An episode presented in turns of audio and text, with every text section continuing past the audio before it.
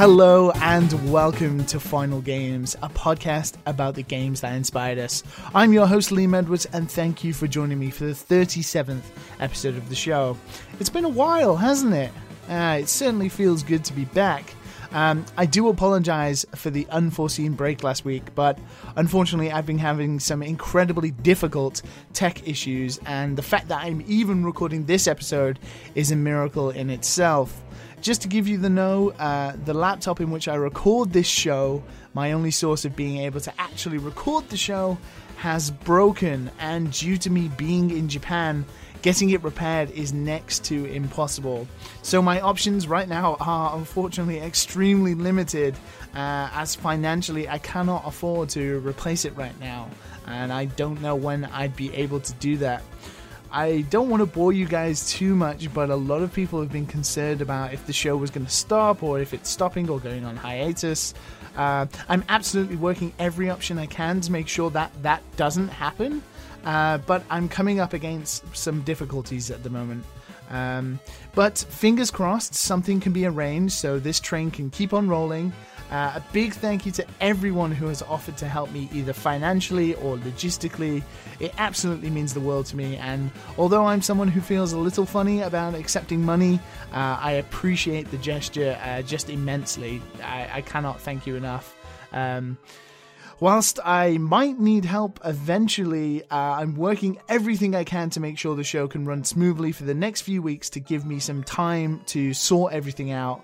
Uh, these past few days have caused me more anxiety than ever before, and as anyone who knows me will tell you, uh, I'm usually pretty chilled out. I'm a very chilled out person. Um, so, this level of stress, uh, panic, and anxiety has all been incredibly new experiences for me, but not enjoyable ones. Anyway, I just wanted to tell you about the situation. Uh, I know a few people were messaging me uh, as they were concerned about whether the show was going to stop and they were worried. Um, don't worry yet. I, I, don't think it's going to stop yet, um, hopefully. Um, but something does need to be sorted out or arranged uh, for the long run. But let's move on from something negative to something extremely positive just before we start the show today. Um, most of you who listen will know that this show was, quite amazingly, uh, nominated for Best Podcast slash Radio Show of 2016 at this year's Games Media Awards, or GMAs, uh, if you know it by that. Uh, I was fortunate enough to be heading to England anyway, so I was able to attend the show. Uh, I managed to catch up with some quite incredible people, including previous guests of the show, such as Steve Burns and uh, Matthew Castle, and just a whole host of cool people. Uh, it was an excellent night, and and I, I'm, I can't even believe I'm saying this. Uh, quite incredibly, Final Games won. Uh, this show won the GMA, uh, which is just amazing.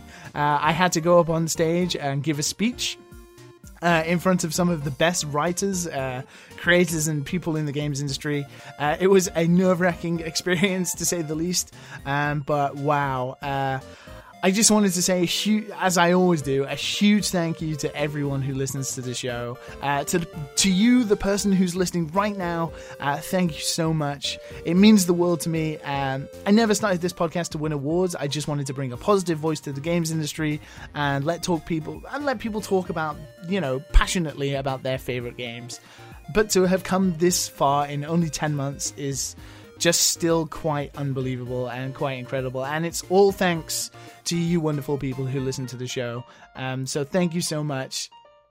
Without you guys, the, the the show wouldn't have wouldn't still be going. So although a laptop may now be causing the show to stop, it would have stopped a lot earlier or sooner if you guys were not listening. So thank you so much. Uh, truly, from the bottom of my heart, thank you for your support. Uh, now, uh, I do apologize for the long announcements and long intro to the show, um, but let's get started with this week's episode. Joining me today is a game designer who, as a one man team, has designed some of Steam's most unique strategy and simulation games. He previously worked at Elixir Software as a games programmer and then at the sadly now defunct Lionhead as an AI programmer. But he's most known for starting his own company, Positech Games, an indie studio known for creating titles such as Democracy, Kudos, and the popular space tower defense title Gratuitous Space Battles, which is still a name I absolutely love. He may be a games designer and programmer, but his website also states he once used to build boats and was even a guitar teacher. That's quite the awesome CV, if I'm honest. My guest this week is the excellent Mr. Cliff Harris, or Cliffski, as you might know him. Hello, Cliff. Hi there. Thanks for having me on. All right, it's excellent to have you on. How how are you doing today? I am I am hot because my heating is too high. Um, but apart from that, um, yeah, I'm fine. Excellent. Um, so I guess we'll dive straight into it. Um, you've been sort of working on your own games for a long time now. Um, yeah.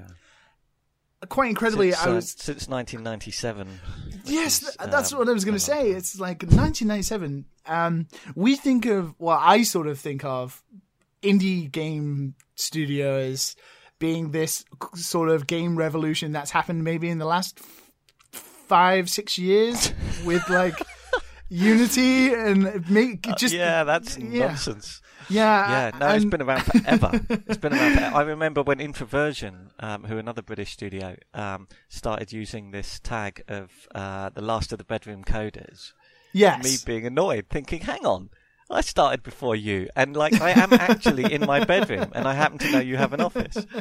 Um, and, and that was kind of coming to it late. Um, you know, I thought I came to to it quite late, but Yeah. yeah, it's got massively bigger recently. So people are, are kind of like surprised to hear that um, people were selling indie games in 1997, but they definitely were. that's what uh, it was amazing because I was reading about it and I was thinking because you'd previously worked uh, as a games programmer before and at Lionhead as well. Um, What uh, what was it like to you know be working at a studio and then be like, hey, you know what? I want to start my own games. was it? Did you have like big ideas of a big game studio like the ones you worked at? Well, it was weird because originally I was kind of like a part-time indie game programmer, Okay, and then uh, you know uh, th- that was how I started because I couldn't get a job in the industry because I didn't have any actual qualifications. Um, there was no evidence that I knew how to program at all because I was like self-taught and through like evening classes and stuff like that. So. Um, so I, I did it initially, and then I got a job at Elixir, and then um, then I left there, and then I got a job at Lionhead, and and then I left there. So I I'd kind of already experienced indie life, yeah, and I I don't have the classic story that people have now that they work at a big studio and they suddenly quit their job to go indie and it's really risky, um, because cunningly I already had these games yeah. that I developed and. When uh, when I left my last uh, AAA job, which was Lionhead, I was already earning more from my like part-time indie stuff than I was from my day job. So it was the least risky thing. did, I did it backwards. yeah, I did. I, I, I completely did it the, the kind of wrong way around. Uh, so the one thing I wanted to ask you then, obviously, this is, I, I, I keep saying like wanting to say rise of indie dev, but obviously I, I'm totally wrong. Um, but we have seen more focus, I want to say, on indie developers in recent times, thanks to stuff like Indie Game the movie and communities where people sort of help each other. Um, it seems maybe a lot easier to be an indie developer now, but I kind of want to know what it was like back in 1997. Then Uh, you Oh, obviously was didn't harsh. have you didn't have stuff like Unity or Game Maker Oh, and stuff God. like that. Um, well, I'm old school. I don't. I code my own engine, so I don't use any of that anyway. Okay, Um, but it it was hard back then because, like, when I started, the the most difficult thing was persuading people to buy something over the internet. I mean, it was that long ago. It was pre dot com boom. So the idea of using your credit card online, um, a lot of people didn't like that. So for an indie then, a lot of it was retail. A lot of it was negotiating with sort of publishers yeah, um, to get a retail deal and to get massively ripped off. uh, most of the time. you would get like one penny or one cent for each copy of like some box collection of 200 super games. Okay. One on there. Um, so it was kind of awful. Uh, and the other thing that was a bit weird that you don't get now is that when you explained what you did, everyone would say, um, "So this is your way of of, of, of like you know uh, trying to get a job in the real industry." Um, you know, this is just to put on your CV. So maybe one day you could get a job at EA or something. Whereas now it's the opposite. You know, now you would just assume indie devs are indie devs because they don't want a job at EA or Activision or whatever. Yeah, they want But- to, you know, have creative control of their own games and that kind of thing. and they and they want to get into debt and and like be depressed and work long hours, which is the reality. But but yeah, there was no concept that you could make a living from it then. Um, th- th- that took quite a while. Although a few people did. I, kn- I knew a guy making solitaire games that made a living from it, and and Jeff Vogel, uh, the Spiderweb software guy, he'd been around a while. Um, so it could be done, but it was v- very unusual. You would never meet anyone um, who was an indie game dev uh, and you wouldn't never go to a conference, and even if you did, there wouldn't be any other indie devs there. So it's very different to how it is now. Ah, I can't even imagine because I remember fantasizing about being a game developer when I was in school, um, and this was what 2003, four, and being like, how do I even make games? Like what?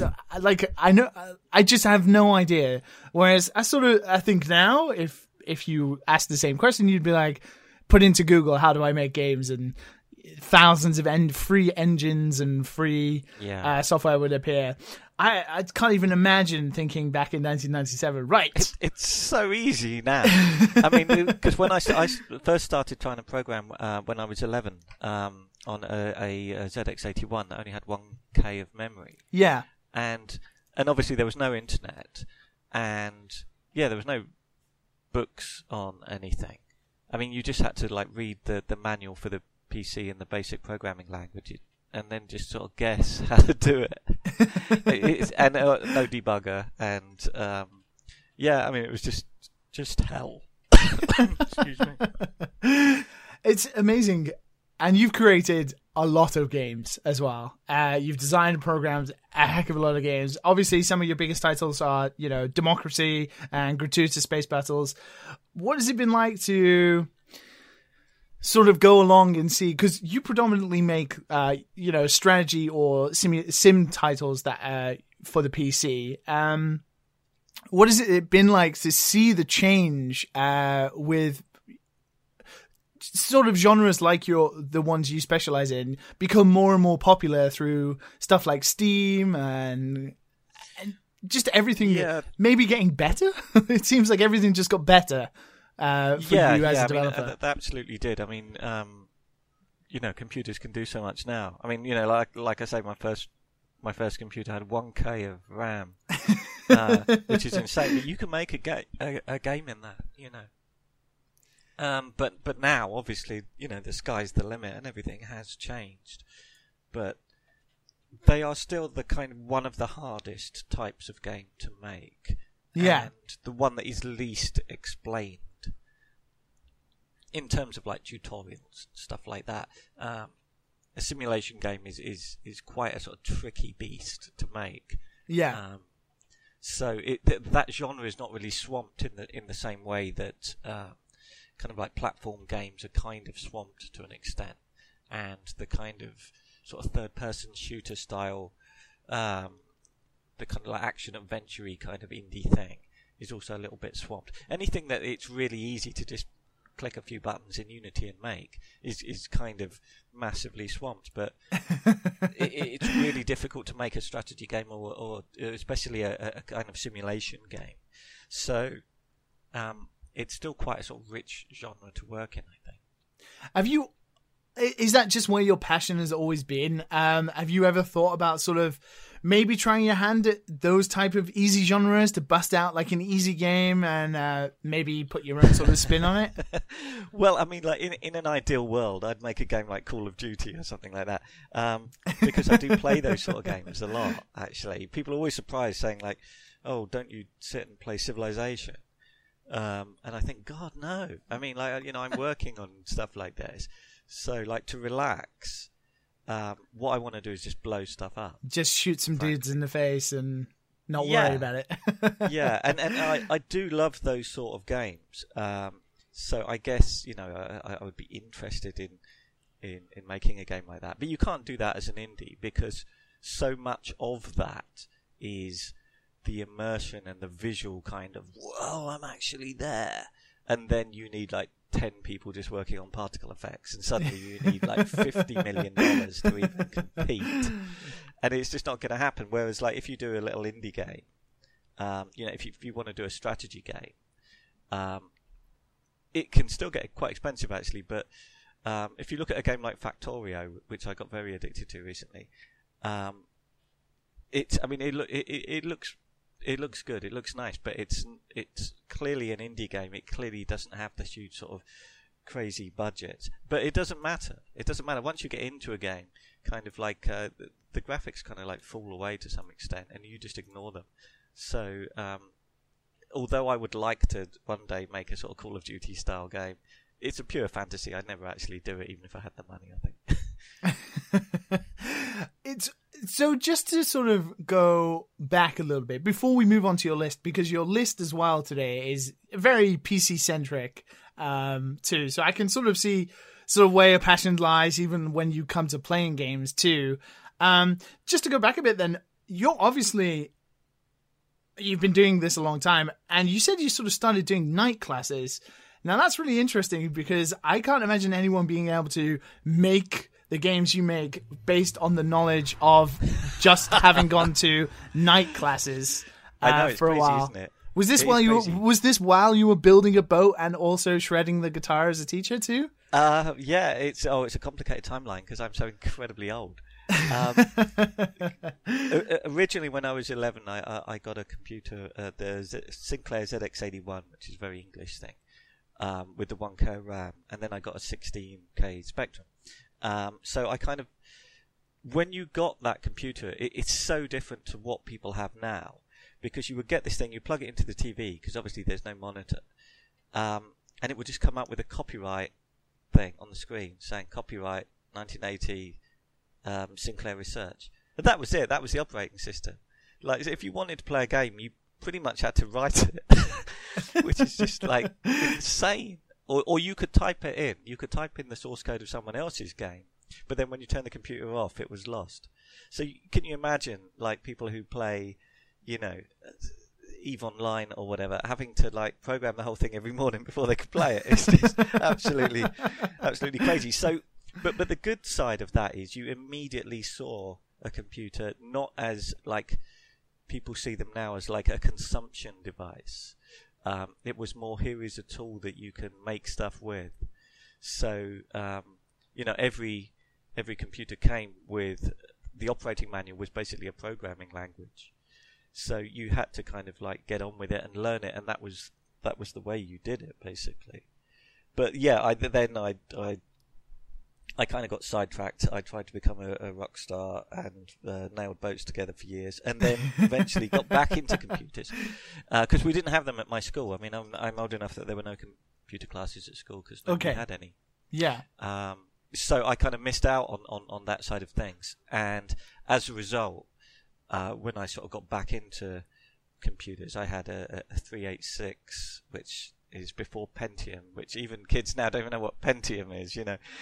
But um, yeah, I went to evening classes. Um, I was unemployed for a while, and uh, you could get like free evening classes in in C programming, and then I did more courses in like advanced programming, and I went on a little government course for two weeks on C++ programming, and I would sit in the library for a long time um, reading books on programming. Um, and I got a mail order course uh, of floppy disks of how to learn C, which cost me three pounds, is about four dollars. Uh, and that's and that's how I learned. Um, but I was very, I was always very good at maths and stuff like that, so um, I didn't find it too bad. Uh, but looking at how easy it is to learn now, you know, it, it was a pretty harsh, hardcore way of learning. But does that make the tools these days just super easy for you to personally pick up then? You're just like, oh, I'm No. just gonna... Oh, No, really? it's the complete opposite. It's the complete opposite. Like, if you've never programmed, and and you know sort of think I want to learn games, and you're given Unity, that's brilliant because you don't question it. It's just like this is how games are made. But if if you've written everything from scratch, you look at Unity and think, "What the hell is this? like, where where's the program entry point? Where is WinMain?" And like, stuff is done for you. You know, a lot of code is written for you, but you don't see it. And because I'm used to writing everything, I'm like, well, I I want to know how that's done because that might not be done very well. And you kind and I can't use Unity. I've installed it three times and tried to use it three times, and I've just rage quit from it um, because it's not. It isn't for someone like me. There's a this small like hardcore of of coders who rebel against the black boxness. I want to know every line of code and what it does. Um, and so for someone like me, Unity is is horrendous. Um, but I can completely understand why people use it because, you know, I have to program the logic of my own scroll bars in my my UI. Yeah. Um, but like, who does that now? yeah. Um, I mean, the the beauty of it is like you do it. You know, I did it for I don't know, um, probably my, I think my second game was the first with scroll bars, um, and I, I refined it a bit since then. But I haven't actually touched that code in you know six years or something, eight years, ten. Just years. copy and paste it into every game. well, pretty much. I mean, yeah, it's you know it, it is in a in a sort of separate engine, but it should be in a DLL by now. Aurelio, it's pretty slack. that's, that's so fascinating. Just I've because for years and years I wondered just how on earth. I think I knew about maybe the Unreal Engine, and there was this game engine that people used in special companies to make the game. You know, um, but I've I always found it incredibly fascinating just how you make a game, and uh, I imagine you sort of sit there these days like kids these days, so spoiled. yeah, yeah, yeah, yeah. But it, it, it's funny that people don't realize that you know uh, these engines are written in the same language you can use. You know, and, and Windows is. You know, Windows is probably probably written in in the C by now. I would have thought. I think it was originally Pascal or some craziness. But like it's all written in. Ultimately, it's all bits and bytes. So there's nothing magical about a game engine. You know, it was just coded by someone like me or someone with more experience and, and a bit, uh, you know, more hardcore. Yeah. But like, uh, th- there's nothing that says these are the gods who make game engines and you're not one of them. Um, yeah. It is just a lot of hard work. And to be honest, if you do a 3D game uh, and you want um, sort of modern effects that you, you get in 3D, then um, you know it's insane to write your own engine because it is so hard.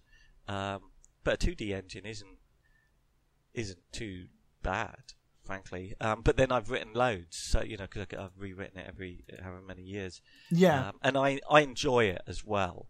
Like I I do multi-threaded programming for fun. Um, you're, you're giving normal. me flashbacks. you're giving me flashbacks to my computer science university degree.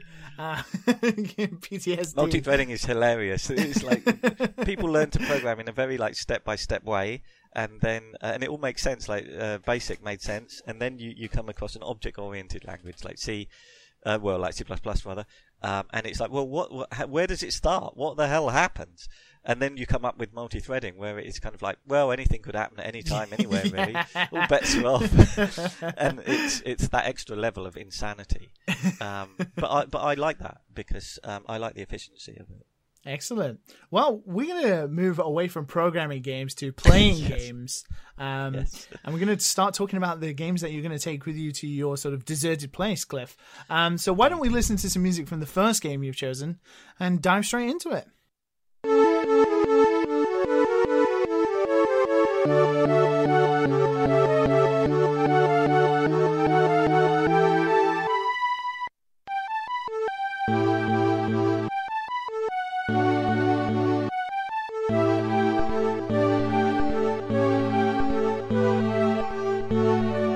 So, starting off your list today, Cliff, is a game that I think has inspired many people of a certain era to maybe make games themselves. It's a game that's appeared on this list, uh, well, on this show before. Um, it originally released all the way back in September of 1984 and was released for God, how many platforms? Uh, the BBC Micro, the Apple II, the Amstrad, the Commodore 64, the ZX Spectrum, uh, the, even the uh, Nintendo Entertainment System, the Amiga, the Atari, just every system known to man at the time. Um, it's David Braben and Ian Bell's sort of space trading masterpiece, uh, Elite the original. Cliff, why are we starting with Elite today? It was the first game that I, I took very seriously and got really into. Um, and it is it is such a contrast to, to, to modern games. The modern version of it, I mean, obviously there's there's like Eve Dangerous, uh, Elite Dangerous now, um, but the modern version of it to me is kind of Eve Online. Um, and even though the original was obviously single player, it had that same feel um, of kind of you're in this huge sprawling universe, uh, and it was just incredible that they could do that. I, I, I loved it at the time, and but I I love the memory of it so much now, looking back at what they did and how they did it, because it was in 16k of RAM and it had space trading, space combat, asteroid mining, ship upgrades. Um, you could skim the surface of the sun in order to refill your fuel tanks. Suns would explode, and you'd have to escape from there with like um, refugees. You could buy hyperspace and jump to another universe. There was like dogfighting in 3D with customizable ships, and it was in 16K, which is you can't even get a font that small now, and most people's like email signatures are, are, are bigger than 16k. So it is absolutely incredible how how they did that. I still cannot envisage how they did that, but they did.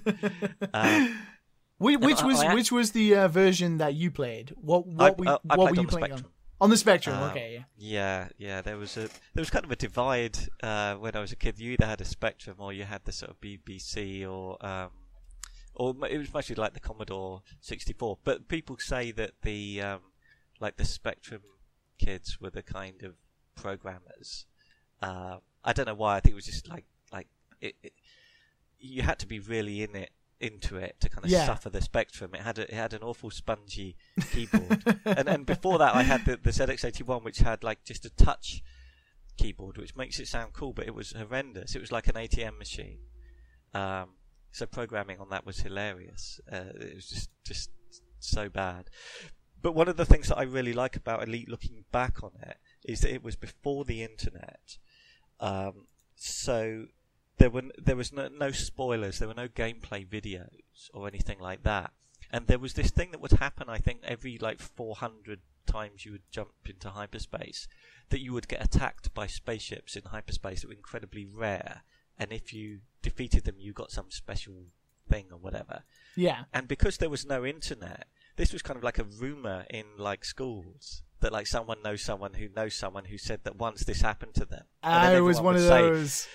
You know, no, that's nonsense. I've been playing this game for a hundred hours. That's never happened to me. Kind of so when and it did happen to me once, and and it was like the most exciting thing ever. Just like oh shit, like oh my god. it it was just the rumors are true. You know, it was just like an, an incredible kind of thing not to have that and to have to really sort of and also it was quite a hard game.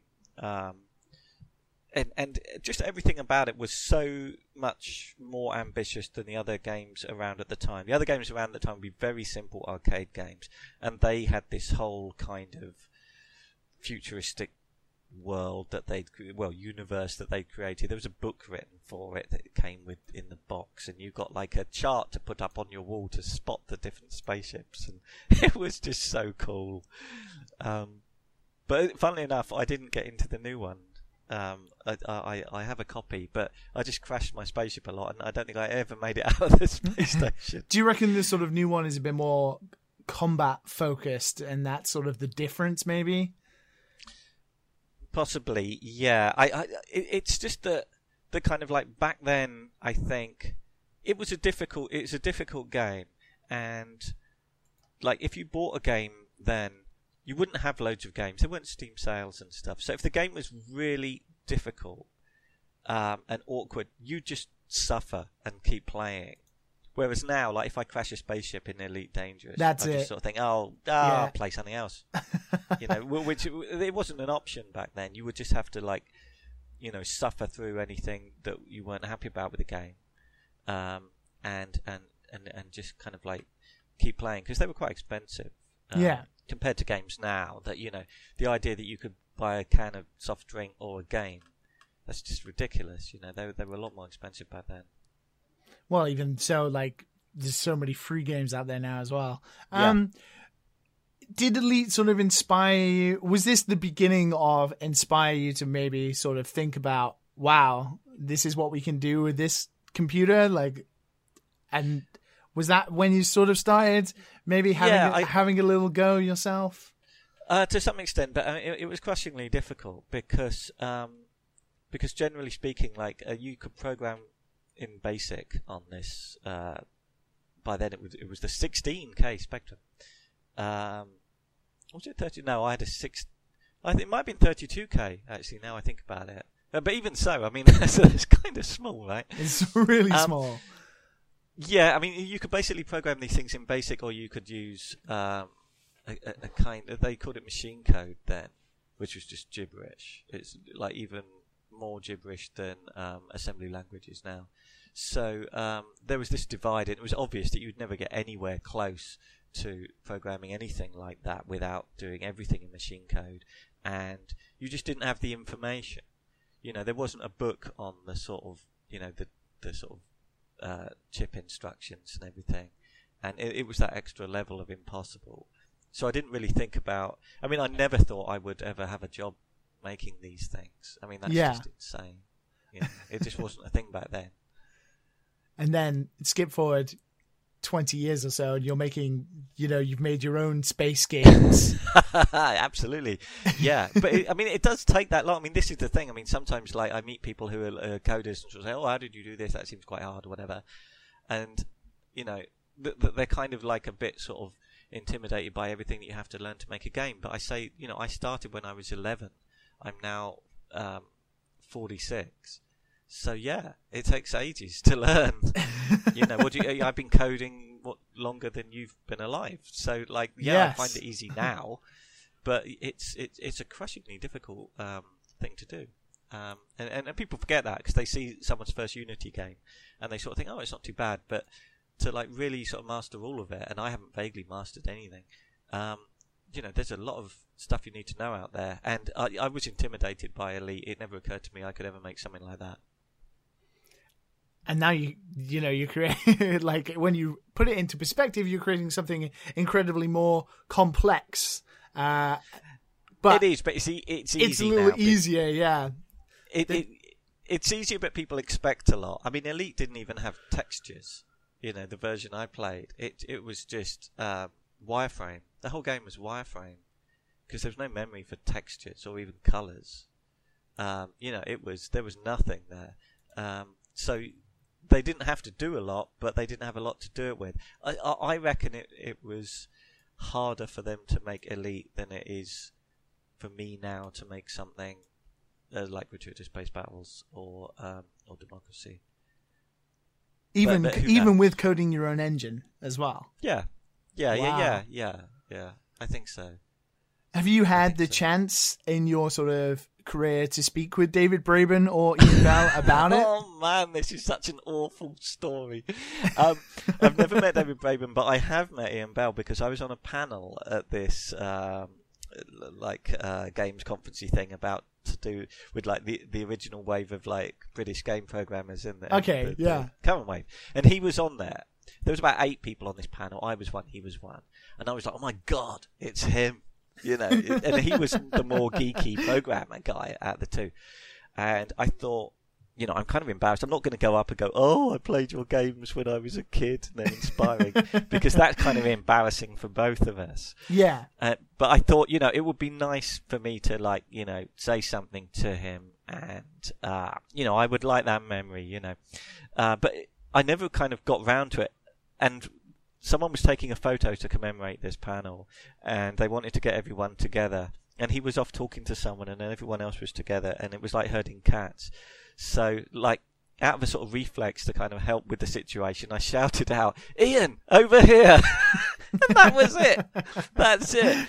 So my only contact with kind of like my, you know, I, I guess one of my kind of like, you know, childhood game designer programmer Yeah, heroes is just to yeah. yell at him to get his ass into the photo.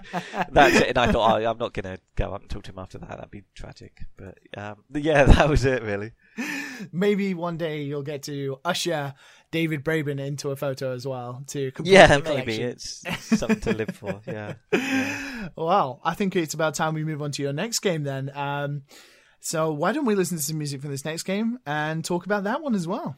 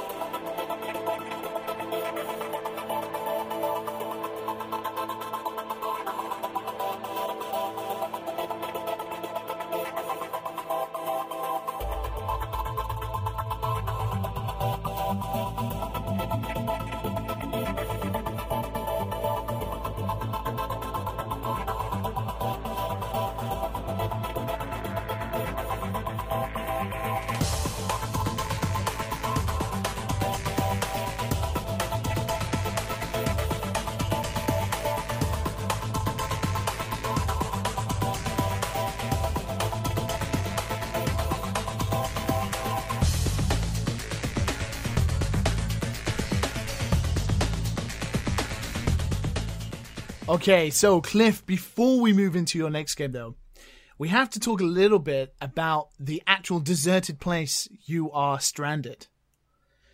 Now, on the show, I thought you were talking about where I actually live because I do live in the middle of nowhere, but I, I, I just got it. Yeah, okay, sorry.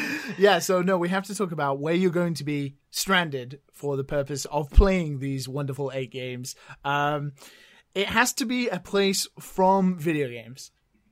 Um, and the rules are that obviously you are stranded, it's a deserted place, so there will be like no human NPCs, anyone you could sort of converse with or help you to escape. And also, if you think of a place that has maybe monsters or enemies, uh, they will be there as well. Um, so you have to sort of think about maybe a peaceful, quiet place in video games or a nice setting that you wouldn't mind spending the rest of your days being stranded in playing uh, Elite and the next game as well. Is there anything that that, sort be- of springs to mind? Yeah, I know exactly where. I, I'm just trying to think which one it is. I think it's, I think it's two. Just Cause two, or it might have been three. I can't remember which is which. But um, because it's set on a wonderful tropical island, and um, I, I love the Caribbean, and also it's it's huge. So um, I can't remember the name of the the island now, but the the, the big island that's in. I Uh, think the Just Cause. it's a it's called Panau. Panau. I That's think? it. That's it. Yeah, yeah, yeah, Yeah. That's it. And it looks fantastic. It looks lovely. Um, yeah, I'd happily be stranded there as long as you know I had, um, you know, food and water and stuff. Yeah, Um, I guess all the yeah, enemies absolutely. are uh, humans as well, so they wouldn't be there either. So it would be basically Exactly. a So beautiful empty tropical island. yeah, uh, just sort of you know eat pineapples and stuff. Whatever. I don't know. I mean, yeah, th- that's that would definitely be it. I'm half tempted to give you Rico's uh like grappling hook as well, just to Yeah, I mean that would be awesome. cause some calamity and some distraction as well in true Just Cause style. Well, I'd probably just use it to grab pineapples from further trees. That's think. that's a good idea. That's a really good idea. the I'm ultimate not sure if you can do that. You should be able to do that in the game. I think. I don't know if you can. You- Yeah, but the can. force the force might just crush them. That's the problem. You just, just like a fire this- in the face. or Yeah, ma- or yeah, by the maybe. time it comes to you, it's just completely disintegrated because of the yeah, hook. yeah, yeah, yeah.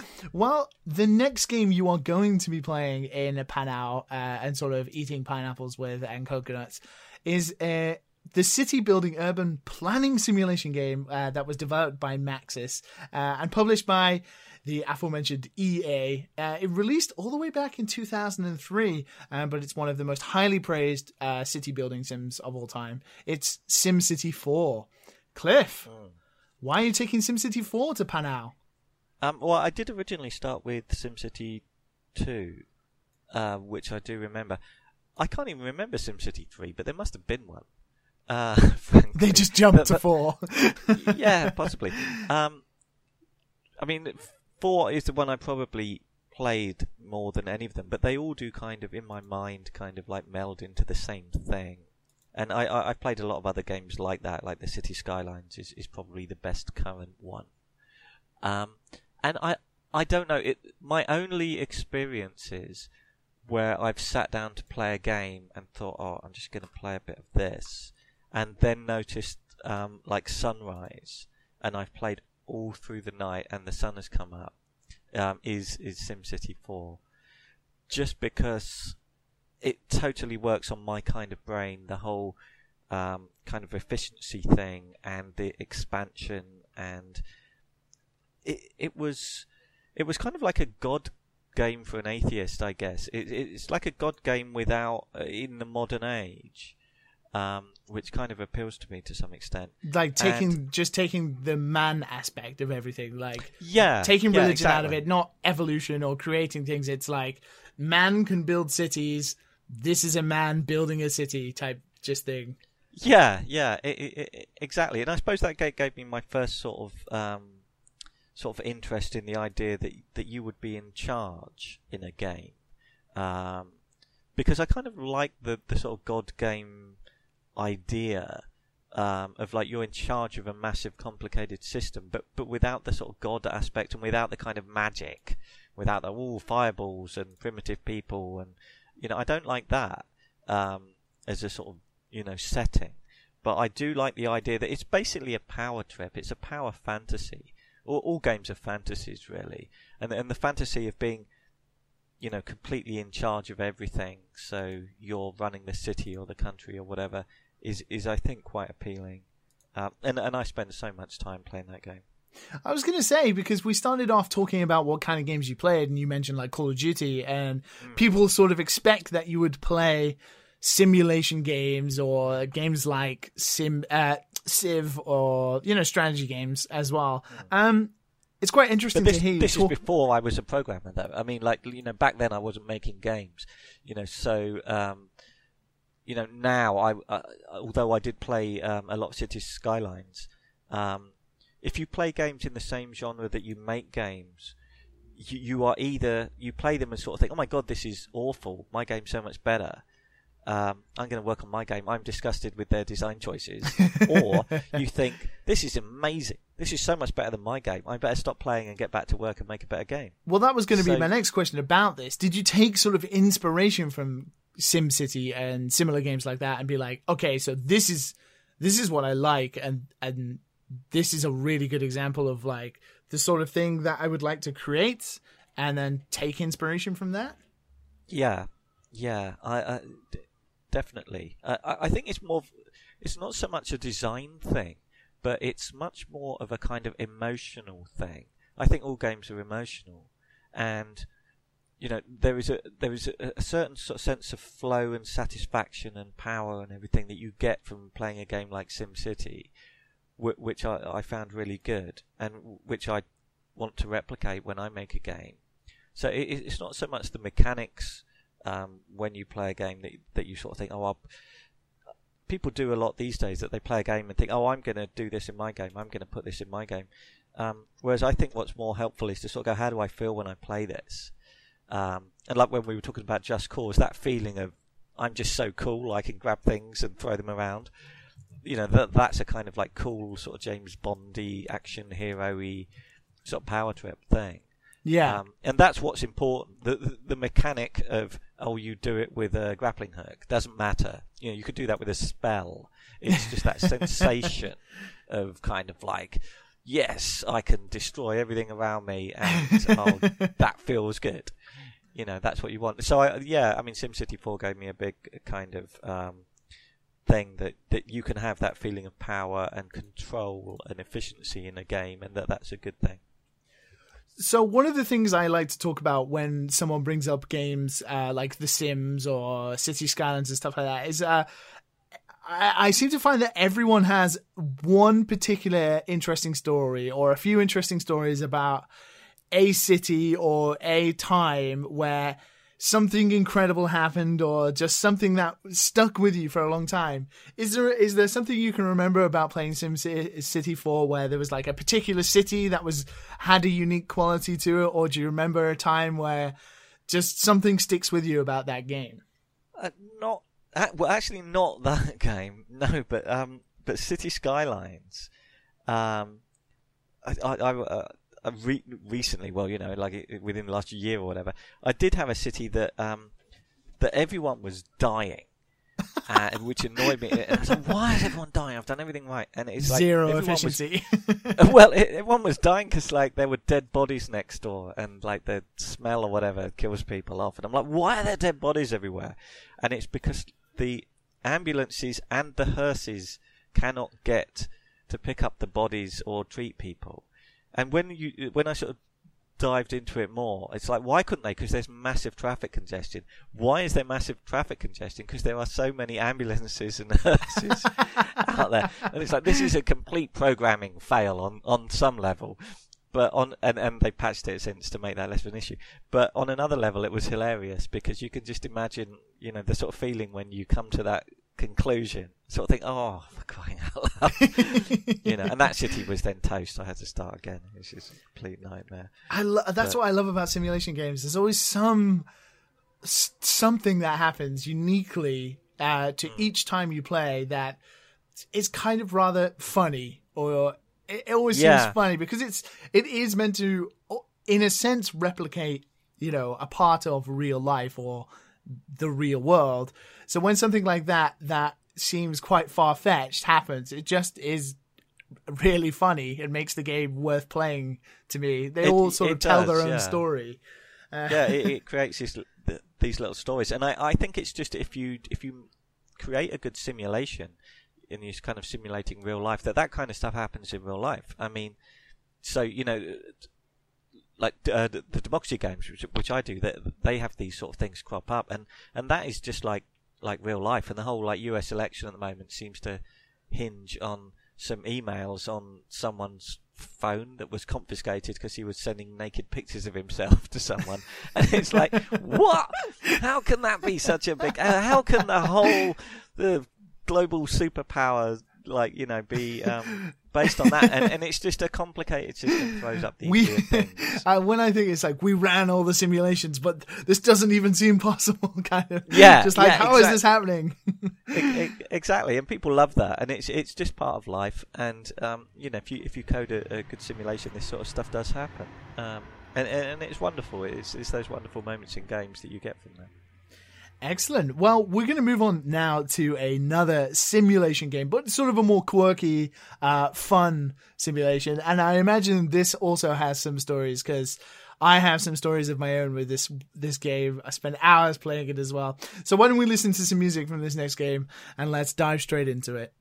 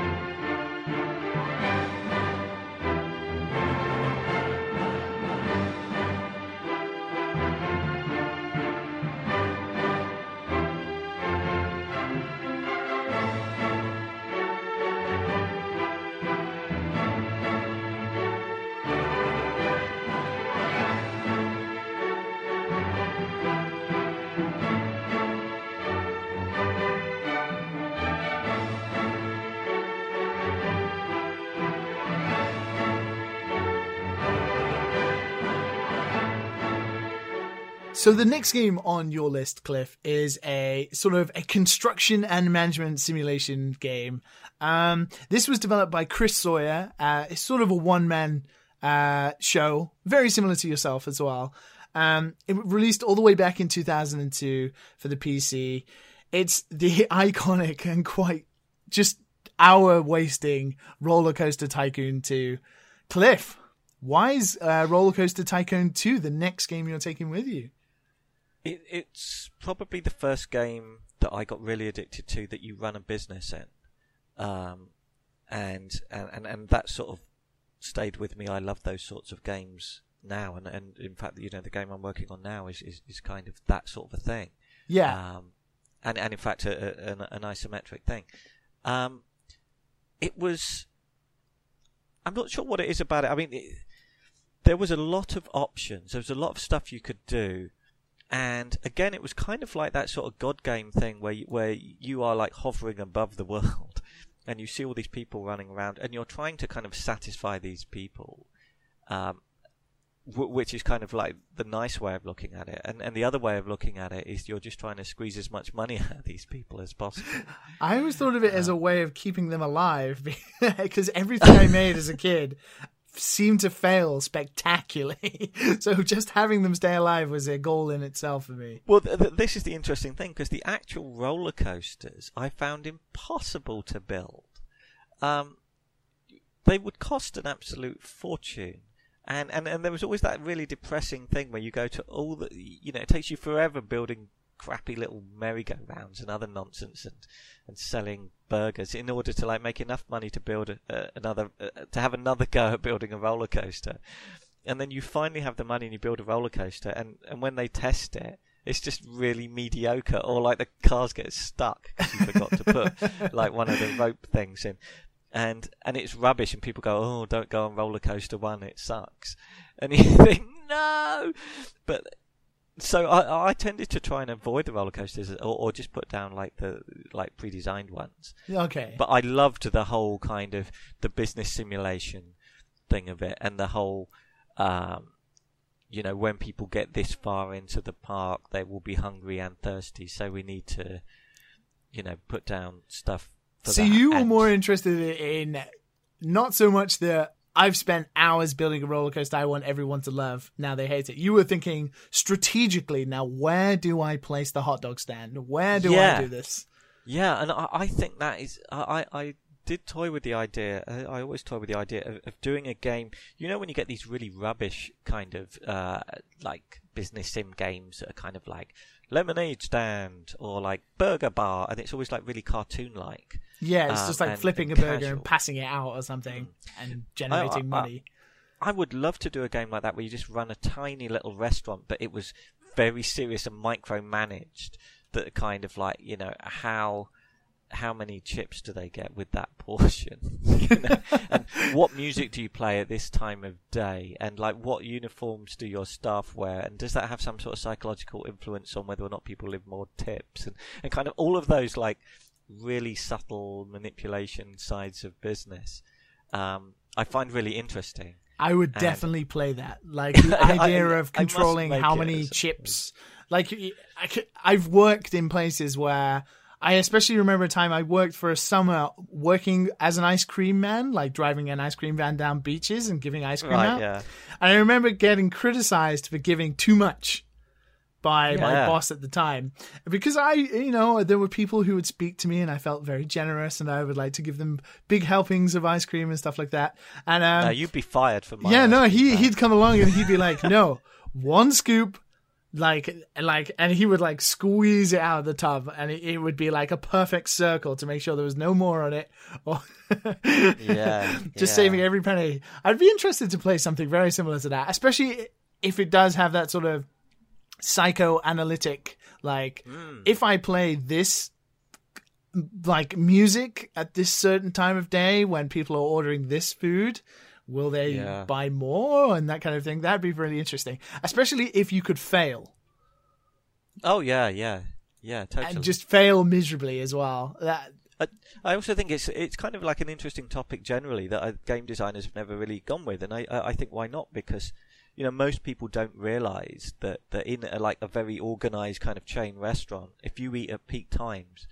Um, and they know what they're doing. That the the music that they play has a higher beats per minute than slack times, and it's to encourage you to eat quicker, to get you out the door, so they get other people in because they're busy yeah and and like I love that. I think that's amazing. I don't know why, but I just sort of think this is so fantastic that that you know, um, someone somewhere has a spreadsheet and they work out that you know that big expensive looking wine rack behind the bar actually lets you um, you know, justify putting up the price of the food by two percent or whatever, and therefore they've done the maths, and therefore they've done that.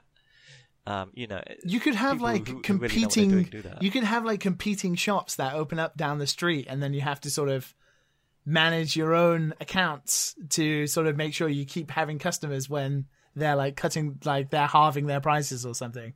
It it would be an awesome kind of like online game. You imagine if every oh with everyone. Oh my god! And it had like its own market, like Eve or something. So yeah, this would be awesome. Fluctuating be... prices and stuff. Oh, this sounds yeah, really cool. I can just see it now. Next year, Positech Games, Fast Food Boss MMO 2017.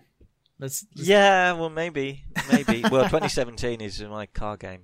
Um, yes, I can only make one game a year at most. At most. Wow. So, do you have a sort of? I once again sort of do you have a sort of unique story about Roller Coaster Tycoon? Is there a park that was running at like 98% efficiency that you adored, or uh, or was there some time where it was all going swimmingly and then all of a sudden it just went terribly bad? Not really. I mean, uh, yeah, it's a while ago now, but I I did actually reinstall Roller Coaster Tycoon not too long ago with all the expansions, like you can get them um, with all the expansions on Steam, and I I did um, have a thing recently when I was playing it and uh, I had the expansion where you have animals. So I had like grizzly bears and stuff.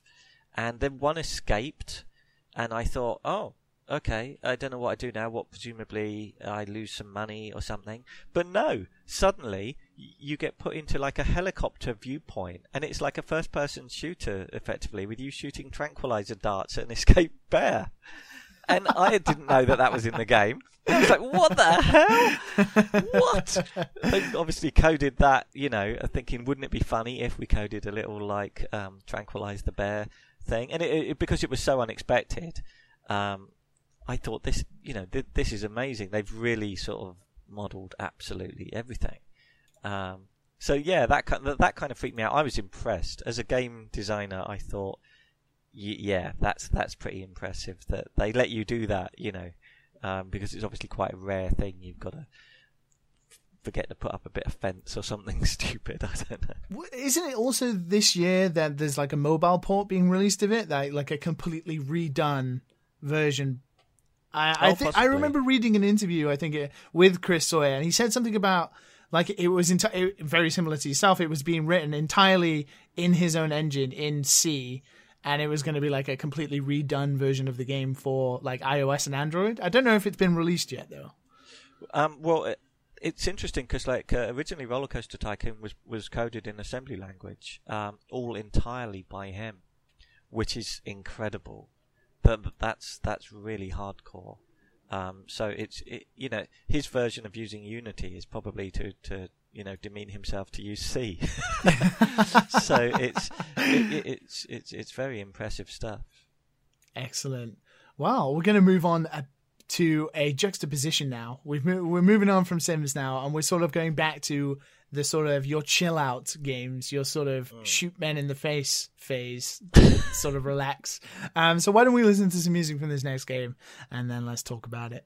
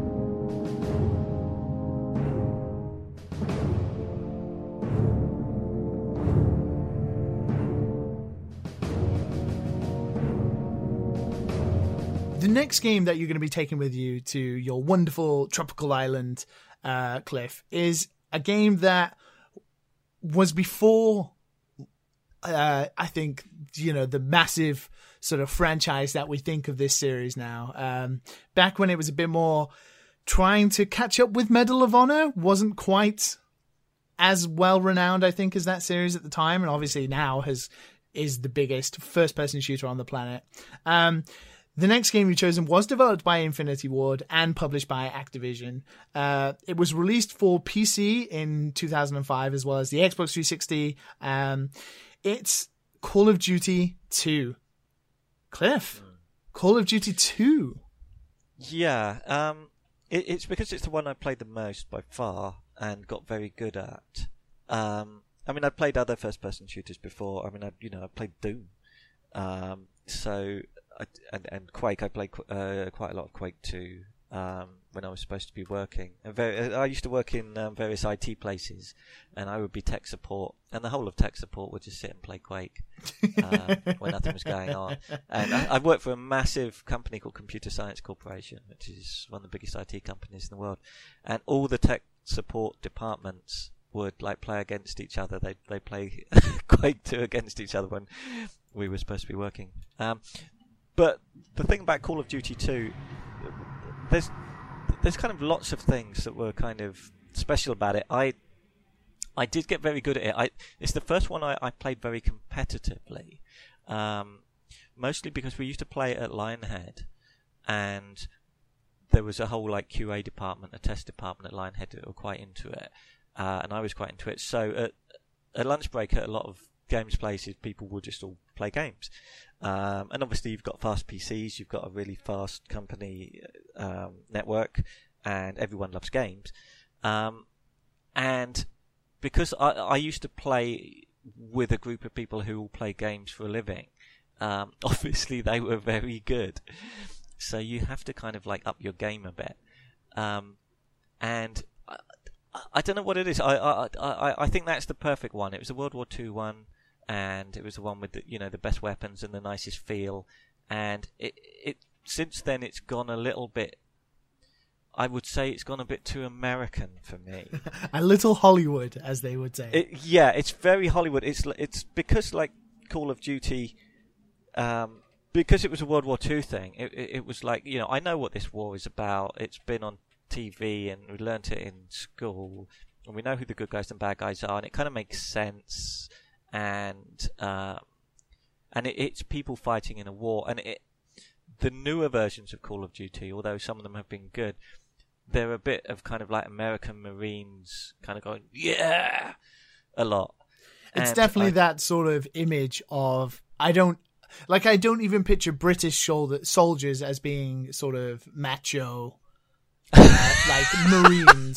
Not, not it's not. It's just saying that they're not. They're all obviously physically fit. But, yeah, I know exactly what you mean. But American soldiers, you, you feel like they're like space marines. They they are like the the yeah. most macho of all male humans on the planet. And uh, yeah, Call yeah, of Duty does sort of epitomize that and symbolize that. It doesn't really symbolize yeah. any other type of soldier. For it, it, exactly, it's, it's the kind of like Team America, World Police kind of game now, where it's it's very very butch and gung ho, and and also slightly dubious because you're always in some nondescript um, Middle Eastern country, yeah, or Russia, crap out of for no adequately explored reason. Um, which I sort of think I don't know what team I want to be on here.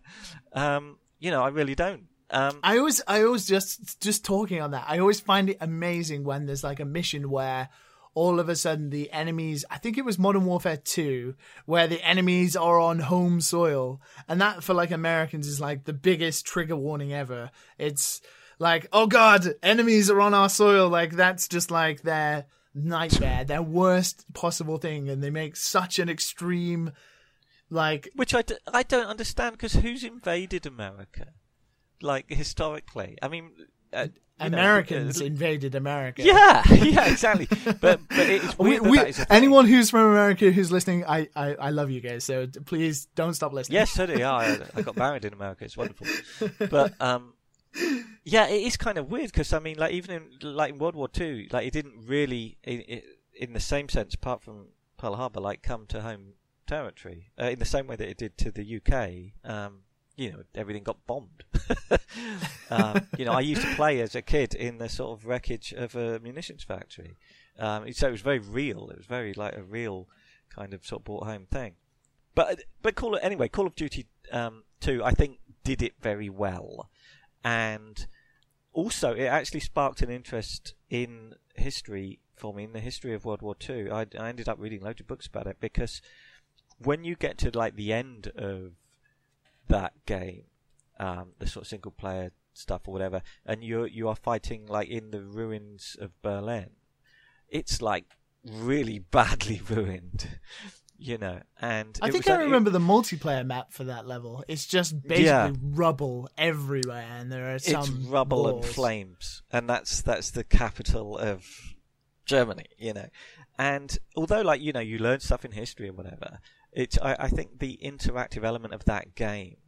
Um, I- I remember playing it and like be, be, being into the game, and, and but also thinking, Jesus, we really bombed the crap out of Germany at the end of the war. and like, then when you look into it, and like you, I, I remember going to the cabinet war rooms and looking at charts of bombing and all this, and reading Churchill's diaries and everything, and I got very interested in it, and and it, it really is um, interesting. Um, that it it conveys very well the idea that yes, you know, these guys were the bad guys and we were the good guys, and they attacked, and then we attacked them back, and and then we really taught them a lesson at the end. It was a real all-out war. Every, you know, it's conveyed very well, and it's not done in a heavy-handed way, and it's not done in a in a sort of um, Hollywood way. See, I had something very similar happen, but not with Call of Duty 2, but it was Medal of Honor Front Line, which is also a World War II uh, shooter.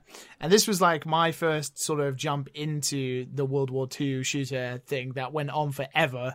Uh, we had lots of games spawned from it.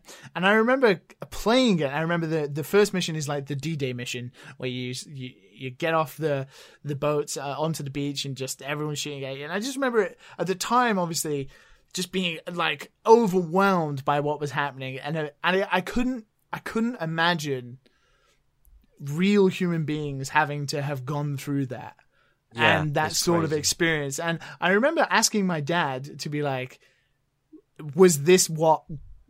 Was this what my great grandfather fought in? And he was still alive at the time. And my dad was like, "Yes, uh, yes, this was it." He and this was the sort of thing that happened. I was just been like, "Fucking hell!" oh my god! yeah, yeah. I'm so glad I'm sat at home simulating this on a video game console instead of this actually happening.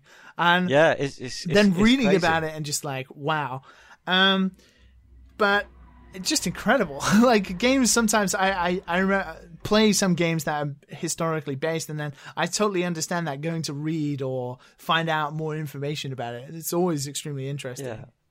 I, I, think now they, these sort of things have become slightly marketing kind of led in the same way that movies have. So every superhero movie has to have someone from China in it, or it has to have a long extended sequence in China for no adequately explored reason plot wise, just because like loads of Chinese people go to the movies.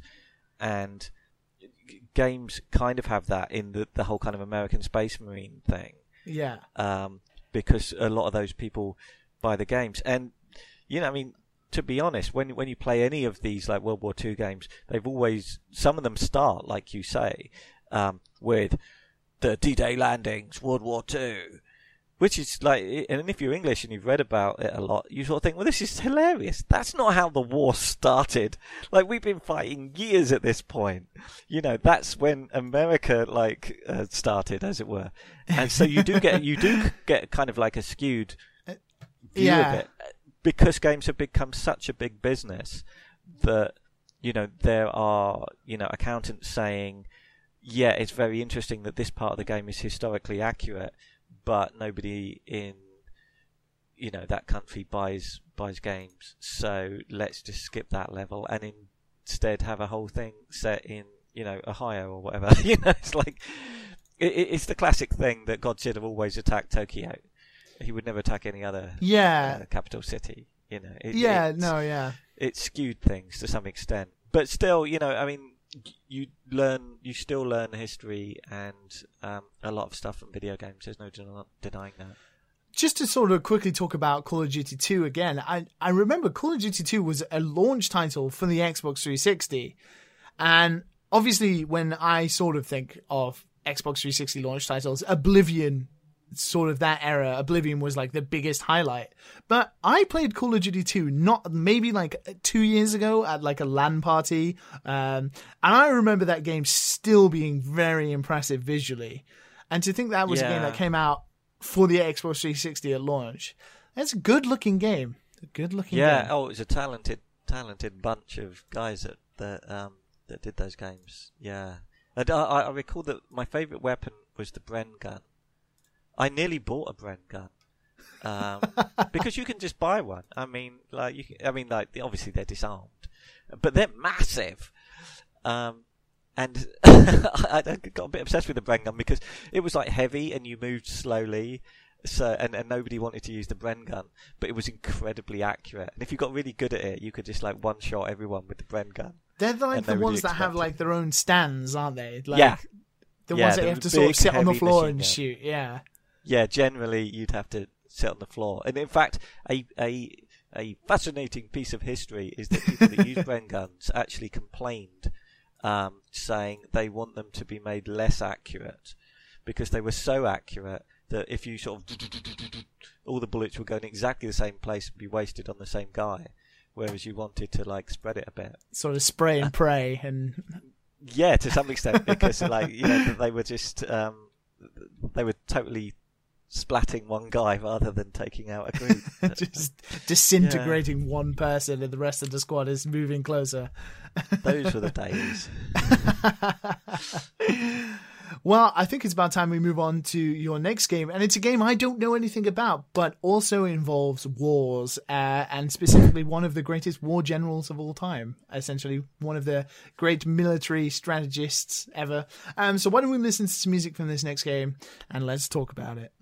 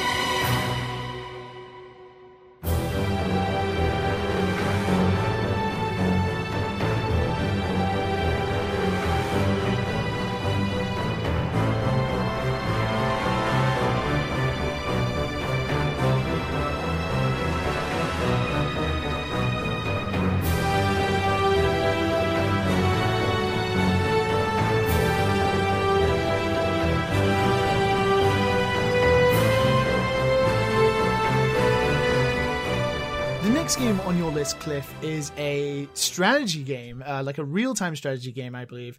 Um, it released for the PC uh, back in 2005 and was developed by GSC Game World, which is a company I've never really, I've not heard of before. Um, and this game is called Cossacks 2: The Napoleonic Wars. Um, Yeah. What is- what is this game? Yeah, I know. I know. um, it was very popular in Europe um, at the time. It's basically Age of Empires, um, but set in Napoleonic times. It is a very early isometric attempt at what is now um, like Napoleon Total War. that sort of ah, okay, okay, yeah. It, it, it's basically that, but with very primitive uh, graphics by comparison. Um, because it's kind of like the original Age of Empires, so it's an isometric fixed camera thing. Um, I played it a lot. I played it multiplayer with a friend a lot, a huge amount, and I think the thing that we found appealing about it was the scale of it was massive. So generally, in uh, an RTS game, if you if you try and do like a Napoleonic RTS, and there's been a few, there's been like Imperial Glory was one, there were a few others. Um, you would have what looks like an impressive battle, and it would be I've got 500 soldiers on the screen, and wow, and there's another 500, and you know it, all looks very good, lots of musket smoke and whatever. But you know, the Battle of Waterloo, I think there were 70,000 casualties. So it was just like insane. And the thing about Cossacks too is you could do that. it was absolutely crazy. But if you if you could set aside a whole day to play this game, um, and, and build up the sort of base and resources and everything and build up your army, you would be sending troops into battle in sort of groups of a thousand or two thousand with one click. See, it says it's like, you two thousand go here, you four thousand Yeah, there. so I, just I'm nuts. reading a little bit about it, and it says that the limit of soldiers that could be used at the same time was 64,000. Yeah, You can Yeah, have and that- that- that's a programming number. 64,000. yeah. So it'd be sixty-four thousand three hundred eighty-four or something stupid. Um, yeah, it's it's insane. Um, visually, it doesn't look all that. Um, and, and they had one of the cleverest pieces of um, design optimization in any game ever, because uh, normally in a game like this, where you're like, because there's base building as well, when you're mining for resources, so like a coal mine, you'd be like, oh, I'll send a guy over here, hit the coal with a pickaxe, and if you wanted more coal, you'd send another guy there, you know, two guys with pickaxes, whatever. And they had this thing that the you'd build a coal mine which would show like a tunnel going down into the coal mine. So you could send as many guys as you'd like down there, and they didn't have to draw them or animate them. so you could have like 256 people down a coal mine, supposedly producing coal. Um, And they were, so and they would just disappear off the screen, and then all Yeah, of so loads of memory, loads of memory would appear, and yeah, exactly, exactly. Which which I thought was very clever piece of design there. Um, but yeah, I, I, I like that era. I um I like uh, the thing about um the Napoleonic era is that everyone dressed like they were trying to impress someone at a dinner party. Like all of the soldiers are basically dressed like people on Downton Abbey or something like that. It's just what they did. Um, in lovely bright colours with um, you know epaulets and plumes and buckles and everything. So visually, it looks really nice, and it, it kind of almost makes sense. So you have your big army of like red soldiers, and there's the evil French army of blue soldiers, um, which isn't particularly historically accurate, but it's almost accurate. Um, and it doesn't look stupid. Whereas when when you play a lot of RTS games with like space soldier guys, and you'll you, you'll have your like your red armored space soldiers, and they'll have the and it's like, well, no, you wouldn't do that. Why would you do that? That's ridiculous. You know, obviously, have you never heard of camouflage? Have you never heard of anything like that? You know, it, it doesn't look right. It looks silly. Um, whereas, kind of back then, I mean, they were dressed like that. They did march in a, you know, a stupid long line, ready to be mowed down towards the enemy in bright red outfits, um, which is kind of silly. So it, it kind of it looks historically accurate, and it still works as a game. Um, but I just like the scale. It's mostly um, enjoying playing with lots of toy soldiers. Just imagine being a soldier. uh, guys, the, the, the forest is green. Why are we wearing these bright Yeah. yellow outfits? yeah, I, I, I- I got quite. I mean, it is ridiculous, but I, I, uh, again, it sparked a sort of like interest in history on all this kind of stuff, and the true story of, of like what they used to wear is hilarious because um, if you play video games and you you watch like you know historical costume dramas, you imagine in Napoleonic times all the British wore red and all the French wore blue, and it was that easy. But in fact, it was nonsense. Half the English were German, which doesn't make any sense at all, and would wear black. And if they were riflemen, they'd wear green. A lot of the French wouldn't necessarily wear blue, and it was quite common for people to shoot their own guys, assuming that they were the enemy.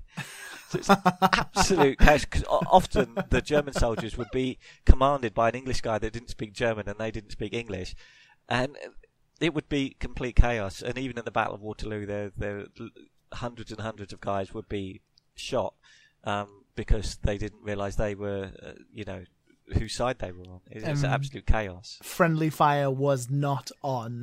Exa- yeah, well, exactly. Yeah. well, we're going to move on to your next game now, which is also a real time strategy game, uh, a sort of a popular, kind of popular um, series, I think, um, especially the first one. Uh, but we're going to listen to this music now and let's dive straight into it.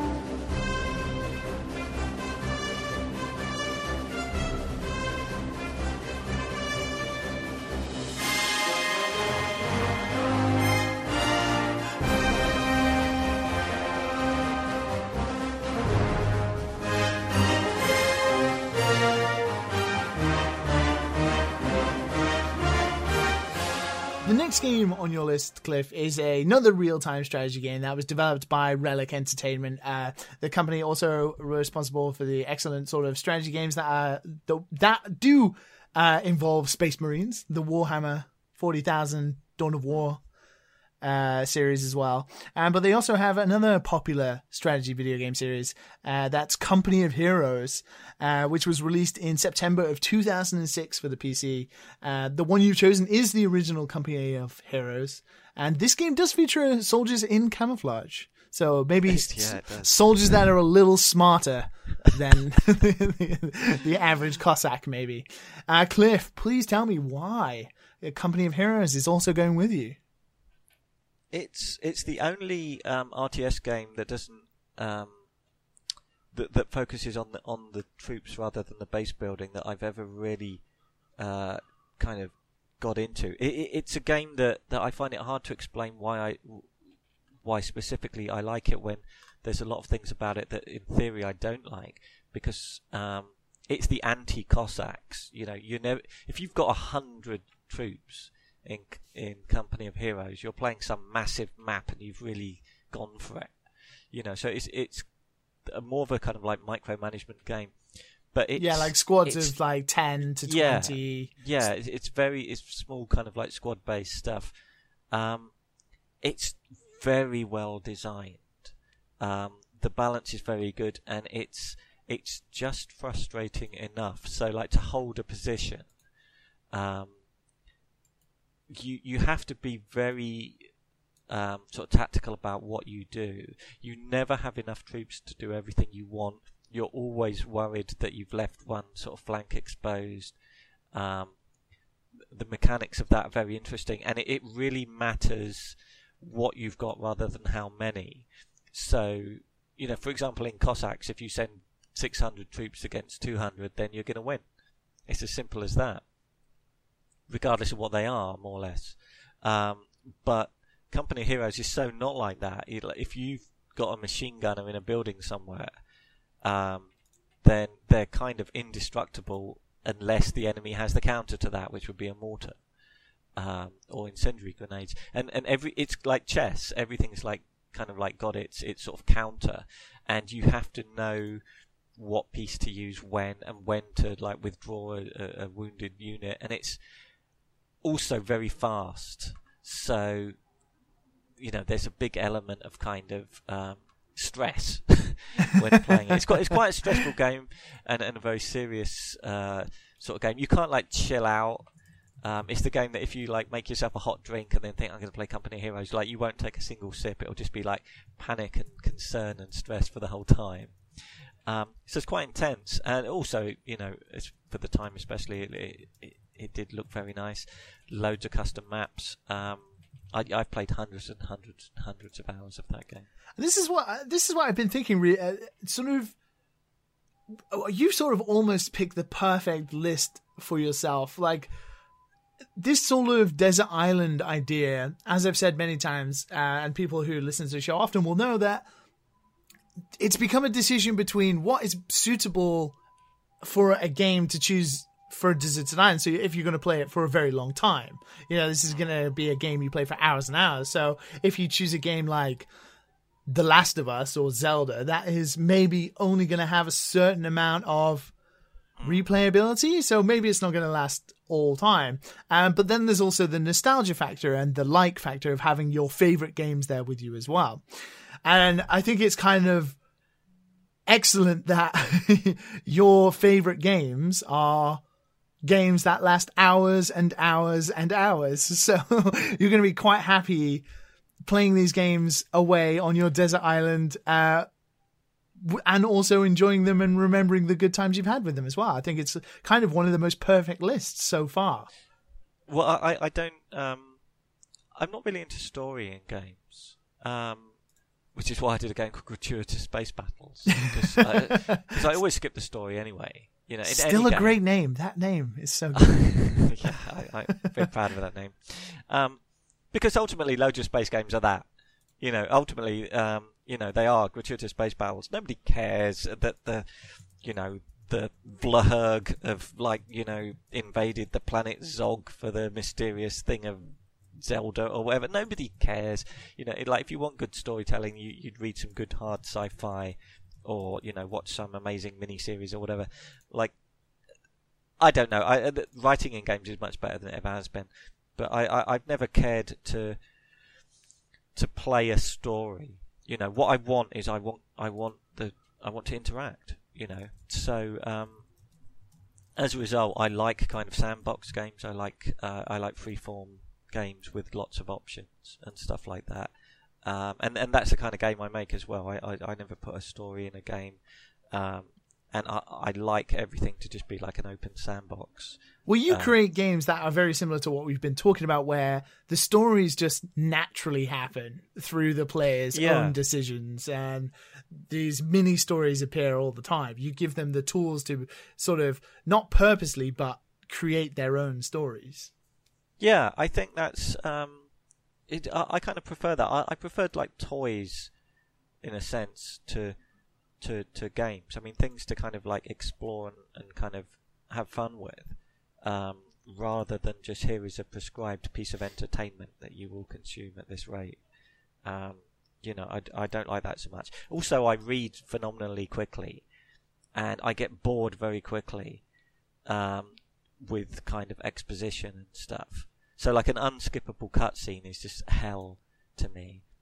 Um, I, have been known to just uninstall a game and never touch it again because the first time I hit an unskippable cutscene, it just drives me crazy, and I'm like, "What the hell? My t- your time is money. I'm not listening to this crap." Um, so yeah, that's the kind of kind of games I play. I the sandboxy stuff. In fact, a lot of these games are later games, like Star Wars Battlefront. I don't even know if it has a campaign. Um, sorry, I've ruined. Yeah, spoilers. Spoilers for yeah, later spoilers. in the episode. Um, but a lot of a, a, lot of games, like I'm playing Battlefield One at the moment, and that has a single player aspect, I think, but I haven't even started it. I don't just care. playing online, having fun, shooting people. There's a lot, a lot of military sort of. I know themed through all of these games. Um, a lot of your own games as well are set in intense situations, either where there be it political or space military. Um, intense guy. well, it's it's conflict. Conflict gives you drama. Conflict gives you. Um, I, I like decisions. I like decisions under pressure, and the and what you go through mentally to make a decision. Um, I, I also do a bit of stock market trading, I used to I used to, to, to work on that stuff as well. And I'm I'm fascinated with the pressure of making the right decision, and politicians have that uh, in in a true life or death sense um, in some ways, and obviously soldiers and generals have that big time. So I I guess the general theme is like I like difficult trade-offs and um, decisions that are important. Excellent. Well, we're going to move on to uh, your next game, which um, requires, well, I think it's built up to have just this incredible, almost second life to it where decisions in that game could cost millions for players all around the globe. Uh, and just, it's just, I can't even fathom how this game runs these days. Um, so why don't we listen to some music from this next game and let's dive straight into it.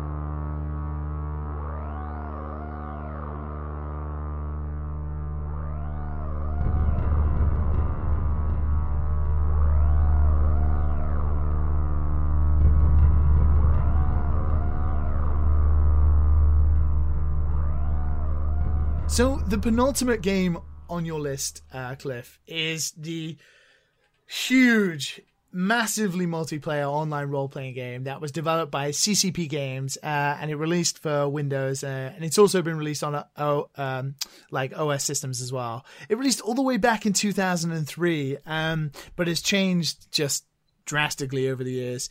Uh, it's the game that allows players to just do everything: mining, piracy, manufacture, trading, exploration, combat, just pretty much everything you can imagine, uh, all in its own very strange way. The next game you've chosen is Eve Online.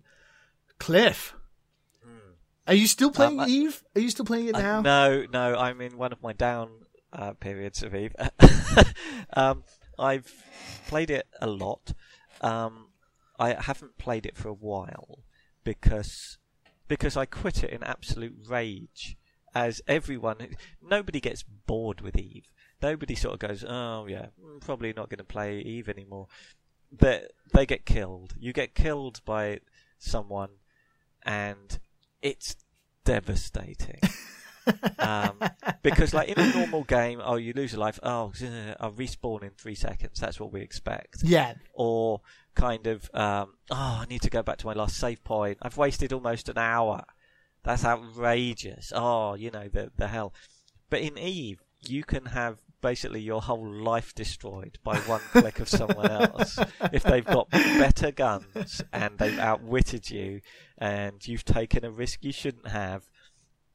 And the awful thing is there's this double stage thing in the game where your spaceship can be destroyed by um, you know some some git somewhere, and then you're in an escape pod, and already you've lo- even if it, your ship's insured, you've lost a catastrophic amount of money. Um, but they can then uh, destroy the escape pod and kill you as well. yeah. Now you can have a clone backup, but that's really expensive, and it's a, and the it's the other side of the galaxy by now. And the awful thing is, people milk it really badly. So you will get communication with your killer, who's who who's just destroyed your ship, and they'll sort of say, "Give me ten million ISK, or I'll pod you," and you may not have it.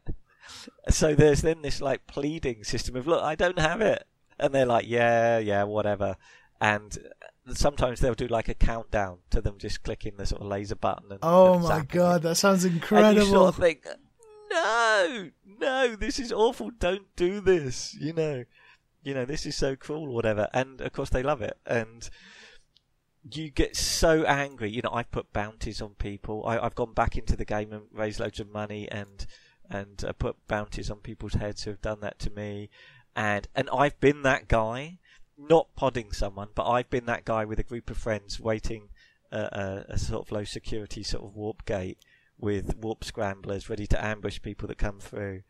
And it's a brilliant game because it is 99% tedious nothingness when you just sort of think, God, this is the most boring game imaginable. And then it's 1% of absolute terror and panic and fear. And it's the most emotional game on my list because it's the only game that is that I've ever played that gives you a sense of loss. You can have frustration, like true loss. Like Like yeah, like I, I oh, you know, I had so much and now I have nothing. I mean, it, it's it, it's the game that like sort of you know uh, economists and business studies people like, and that that psychologists like, and the people who make it have this fascinating way of dealing with their game, which Well, is it- whatever happens. it is kind of like a second life though isn't it like it has its Yeah. own economy it has actual Yeah. criminals in the game who yeah, are criminals uh you know people have jobs like people have menial jobs to people who are like politicians and leaders of giant armies and colonies it's just It is amazing. It's an amazing society that has been built up in a kind of made up world. Um, that it's kind of like the worst of society as well. There are so many scams. You can't really trust people. Um, just like the real Uh, world yeah, and also it it's shoot. It looks amazing. It's huge. There is so much in it. You can lose your life to Eve massively, um, and it was a sort of inspiration when I worked on Gratuitous Space Battles and and the sequel. Um, you know, I, I, was playing a lot of Eve, and I, I just love the design of it, the look of it, um, and and the effects that they've got in it are, are, are, very good. And to some extent, the reason I made Gratuitous Space Battles 2 was I want. I wanted that experience that only one person in a thousand who plays Eve has of commanding a massive fleet um, because when you command a massive fleet in Eve, you are actually commanding hundreds of or even thousands of actual people. Yeah, which is incredible. Yeah, absolutely incredible.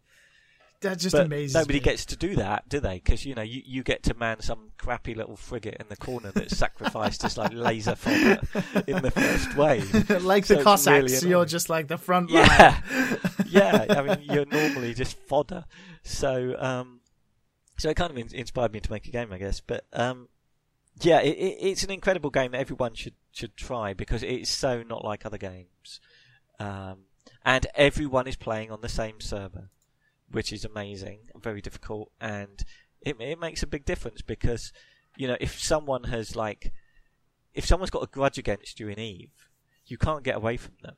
You know, you can move around the galaxy to try and avoid them. But it's the same galaxy. You can't switch servers or anything. you just have to stop playing. That's it. Just it's just too intense. Just like, it's, out, it's such an intense game. It is incredible. You know, especially uh, I've been camping a warp gate in that, ready to ambush people and thinking, yeah, suckers, whoever comes through is going to be like toast. And then people warp through who are far more ninja than you. suddenly the tables are turned within seconds. You're like, oh my god, how do we get out of here? It, it's terrifying and, and very well designed, and um, it just it's just an amazing experience. I spoke to Andy Kelly from PC Gamer uh, a, a, while ago, and he also chose Eve, uh, and he had some unique stories about just sort of buying a, sh- a really crappy ship and then flying out to a certain zone or area. I can't I can't remember what, for the life of me what it was called, but basically it was like a that's it, no rules sort yeah. of. I can't remember what it's called. Um, it's, it's, like 0.0 space. Yeah, um, like the dead zone or something. I don't know, but um, just sounds so like amazing where there's this area of the entire space, and that's just where people go to be as lawless mm. as in a world where there seems to be no laws anyway. but but the fascinating thing is like that's where all the good stuff is because basically to get you mine asteroids in the game and most of the asteroids are, are, are worth nothing. So like they're scattered around the place and effectively you're surrounded by effectively potatoes everywhere. It's like quite tedious. You can mine this stuff, it'll take forever. All the really good stuff, all the kind of you know the, the, the effectively the kind of like the diamonds and the gold are in the dodgy parts of town and they're just there for the picking. And it's so tempting, even though you know it's so dangerous, to think, you know, I could just zap in there, do a quick bit of mining, zap out again, nobody will spot me, it'll be fine, and I'll make a fortune. And the first 10 times you do it, it's fine, and the 11th time you're just vaporized. and you think, no, why did I give in to this stupid temptation? It was fine in potato land. You know, it's, but it always drags you back. The amount of times I've done that and, and then lost my amazing. Yeah, it it it turns your greed into uh, into drama, and it's it's brilliantly done. Excellent. Uh, I every time I talk about Eve, I just I just want to jump in. I don't, I've never mm. truly gone into. it. I've tried it a few times and I have enjoyed it, but it seems like such a time commitment as well. Yeah, it is. Um, it is. But obviously, being on a deserted island, uh, your own tropical island, you could play it. You could become a space general. You could become someone who controls all of those ships by working yeah. your way up. yeah, eventually. Well, we're going to move on to your last game now, Cliff, and it's also a space game, kind of, um, but you already spoiled it. So why don't yeah, we listen to some incredibly iconic music, um, and let's talk about Cliff's final game.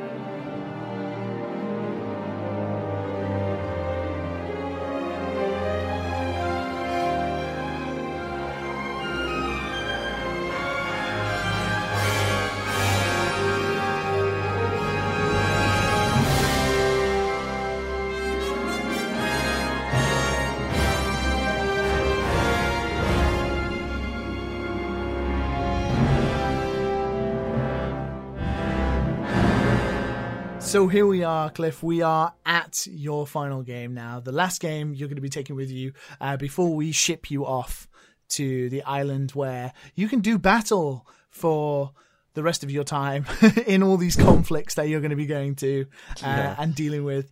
Uh, the last game is a little more subdued, um, although it involves conflict as well.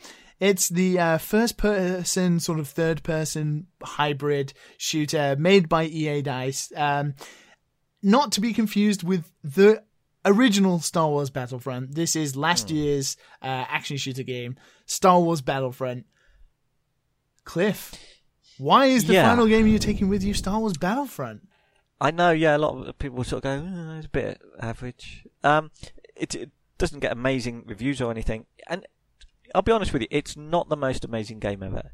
Um, it's pretty good. It's a lot better than people think. Uh, I enjoyed it. I enjoyed it, so I can understand where you're coming from. I definitely had fun with it.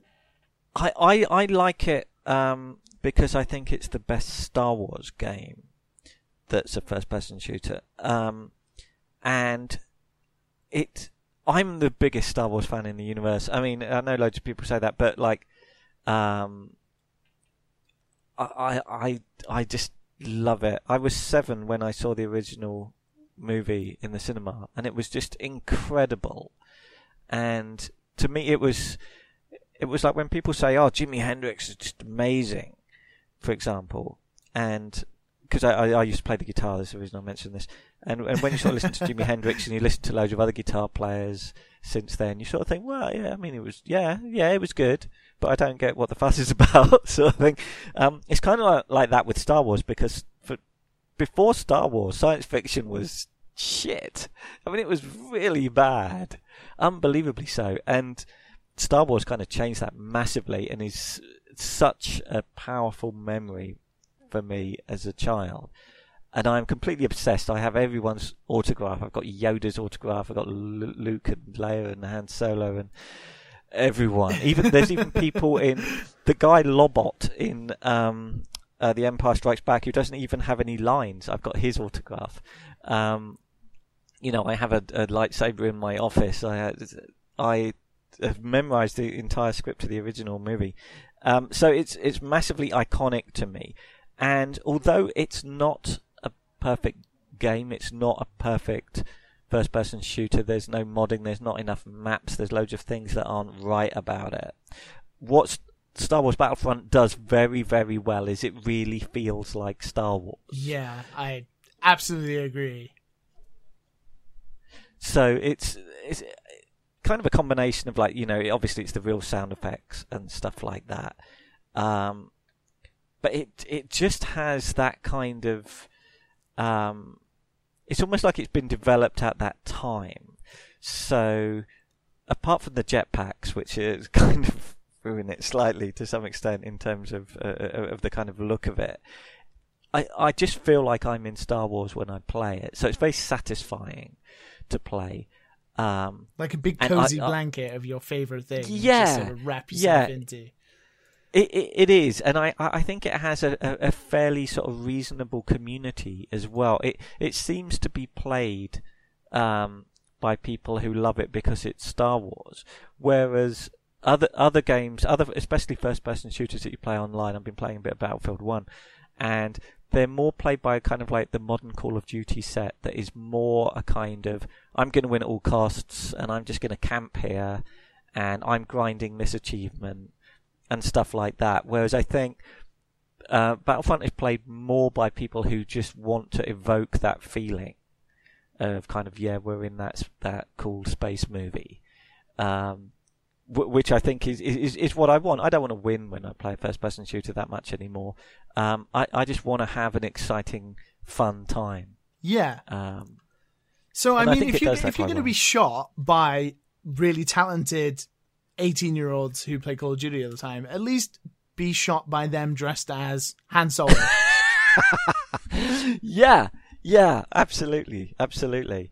Um, I kind of get what you mean as well because I'm I'm a huge fan of Star Wars Battlefront 2. It's just one of my favorite games of the PS2 period. I, I played it so much with my friends. The the multiplayer was amazing and just the way that game worked was fantastic, all the game modes, but it was very much steeped in Clone Wars era Star Wars or Yeah. sort of prequels because that was what was happening around the time. Um, and I love Star Wars: The Clone Wars. I think it's really good, but it it wasn't Star Wars. Star Wars. It it wasn't Yeah, like yeah. it wasn't Luke, Leia, Han, uh, Yoda. It wasn't that. And Star Wars Battlefront, although it has bits of you know we're seeing you know Jakku and stuff like that, um, it very much is just Vader, Luke, Han, and that's it. And it feels incredibly just vanilla, and and that's Hmm. really good. And I really like that. I, I, I think there's a lot of stuff missing from it. I think the customization is a bit bit rubbish. It's awful. it's uh, like to get Um, one of those like alien heads to change your races. uh, You had to play for like a hundred hours or something. Just they were so Yeah, expensive, and it, I've done that. I've got all the heads. oh, it took ages. Not all of them. It's Not so all of them because they've added they've added new ones. I want the Death Star Trooper now, but that's going to be because I'm level sixty three or something, so I'm a little bit. Yeah. I've put the hours in, um, but yeah, it, it it it it does it feels good, and there's just something about it because it's from the movies. I mean, like. You know, if you're Chewbacca and you shoot a Tie Fighter out of the sky using your bowcaster, you can't beat that. You know, I don't care. It doesn't matter if it if the if the visuals aren't aren't amazing. I mean, it, it does look very good. But Oh, the visuals it's just amazing. something. Yeah, I mean, it, but it's it's like the iconicness of it. Um, that that's probably not a word, but um, I, I don't know what it is about it. It, it just it does its subject matter really well, um, which is refreshing for a game of a movie. So um, I, I think that's what it is that really sort of draws me into it. Really, I, I, I- do get that that kind of positive, kind of like happy childish vibe when I play it, Yeah, um, which I don't get if I play uh, any other kind of first-person shooter. Yeah. It just goes back to that thing. It's like if I'm going to be shot, just let me be shot by a character I can't get mad at. One that's not going to be let me rage quit. Well, I think that was a, an excellent note to end the show and to finally ship you off to your Okay. tropical island, which I don't think is too bad of a deal, to be honest. To be able to play these games and chill on a tropical island. Um, but before I let you go, Cliff, uh, before I ship you off, I have to ask you one last question, and it's the same question I ask all of my guests. But I feel it's a little unfair because this question kind of bars out what I imagine you would choose. Um, and the question is if you could take any console with you to the Oh island. no, I just wouldn't bother. um, Because I've you're not allowed to take. PC because you can emulate any modern console up Oh, to God. the GameCube, eh, eh, PlayStation 2. So that would be a little too much. Um, Okay, uh, But if I'd you could take an Xbox. an Have to be Xbox, an Xbox. I An think Xbox? Xbox is more my kind of game. like maybe. 360 But to be, or Xbox One? I am such a PC gamer. I have no idea. Uh, the, the only console I've ever played for any, um, I used to have an uh, uh, an Intellivision, and a guy I live with had a Sega Mega Drive. That that's how long ago. I just uh, oh no, I had a Nintendo Wii, but you know that's games with friends, and if you're stuck on an island, um, Yeah, it'd be Xbox. I think there's a good range of games on Xbox. So I'd go with that. Okay. So we'll send you off to the console that you can look at in disgust for not being Yeah, a PC. yeah. I'll just use it as a chair. or a footstool for you. Yeah. Well, Cliff, it's been an absolute pleasure having you on the show today. I've enjoyed every moment of our conversations about these games and some absolutely fascinating ideas about games. So thank you so much for coming on. Okay, thanks. Um, so before I let you go, please tell the wonderful people who have listened this far uh, where they can sort of find you on the internet or what they should be checking out of yours, uh, upcoming things, or currently what's going on. Okay, um, I'm currently personally sort of publishing games as well as working on my own game. So I'm doing a game about a car factory, Okay. uh, which, which is called Production Line, uh, kind of like isometric business sim. Um, so I'm working on that and sort of blogging about it um, at cliffski.com. Um, but I'm also I also publish games by other people, and we actually have a game being released on Wednesday, which is um, as as we speak two days away. so that's called Political Animals, and that comes out on Steam on the second of November. So that's currently what's going on, and that's at uh, I think politicalanimalsgame.com. Okay, um, yeah, everyone should be checking that out then.